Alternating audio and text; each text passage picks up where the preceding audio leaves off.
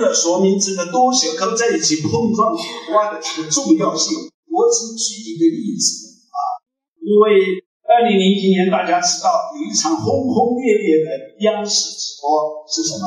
五千湖水下考古，那个是中国最权威的，称为是建筑考古学的奠基人杨洪生先生，结合了其他几处的考古专家和云南的专家。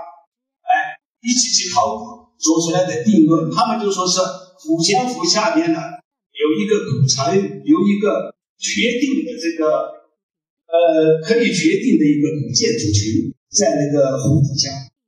当时直播的时候，我在家里面看那个呃呃，那次现场我没去，没请我，我是在家里面看电视录像，把这些录下来。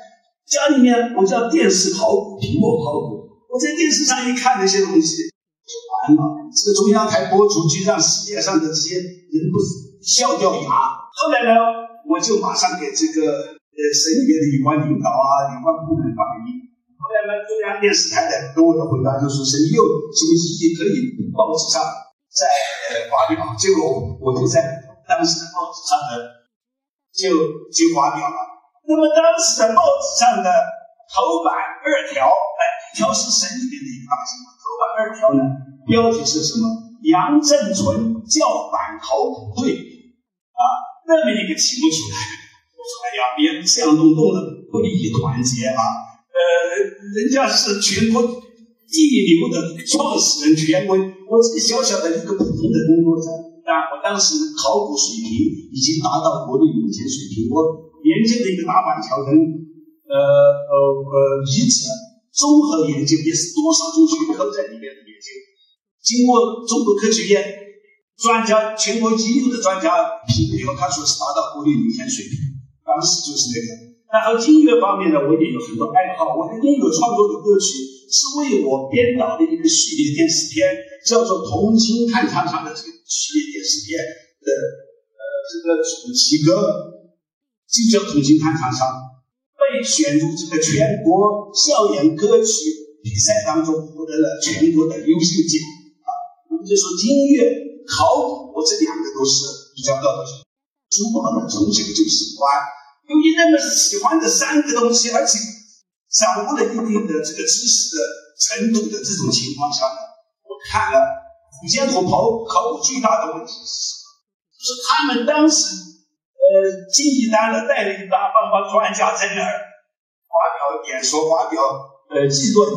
但那些专家当中呢，梁鸿基呢是一个纯粹的头，那有的地质专家，但那个专家对考古也不懂，所以大家就说不清。唯独碰到我这个又懂考古又懂地质的人，以后呢，我发觉了那些东西其实不是人工的，而是一种自然形态的。这个水下的这种地质现象，所以当时发表那个文章引起很大轰动。我成了第一个对五仙湖提出异议的。这个是举个例子，就是因为科学的发展，呃，到现在呢，有一个特点就是很多学科会融合在一起，而且很多学科之间又会产生新的这个边缘科学。哎，那么我们，所以我们以后不管干什么，我们就必须。从这个思维去办事。那么现在这个这个这个呃，翡翠王朝的最大的特点就是两个学科，哪两个学科？互联网干什么？加加什么加珠宝？所以呢，就说明这个事情的重要性。那么对于我，我在今天的主要安排我的时候呢，我讲一讲我创作翡翠歌曲的这些事情。啊，翡翠歌曲就是说是。音乐跟珠宝结合的这些记录，因为我这方面的内容呢，在那个呃，在那个呃翡翠王朝的那个微信上边，呃，已经已经发表过。具体的时间关系，我就不讲了啊，不讲了。但是呢，我有一个最大的感受，就说是今后我们干什么，都要要多学科多一点，要要知识点尽量广一点，才能够在这个自己的事业中。当中呢得到创新，谢谢大家。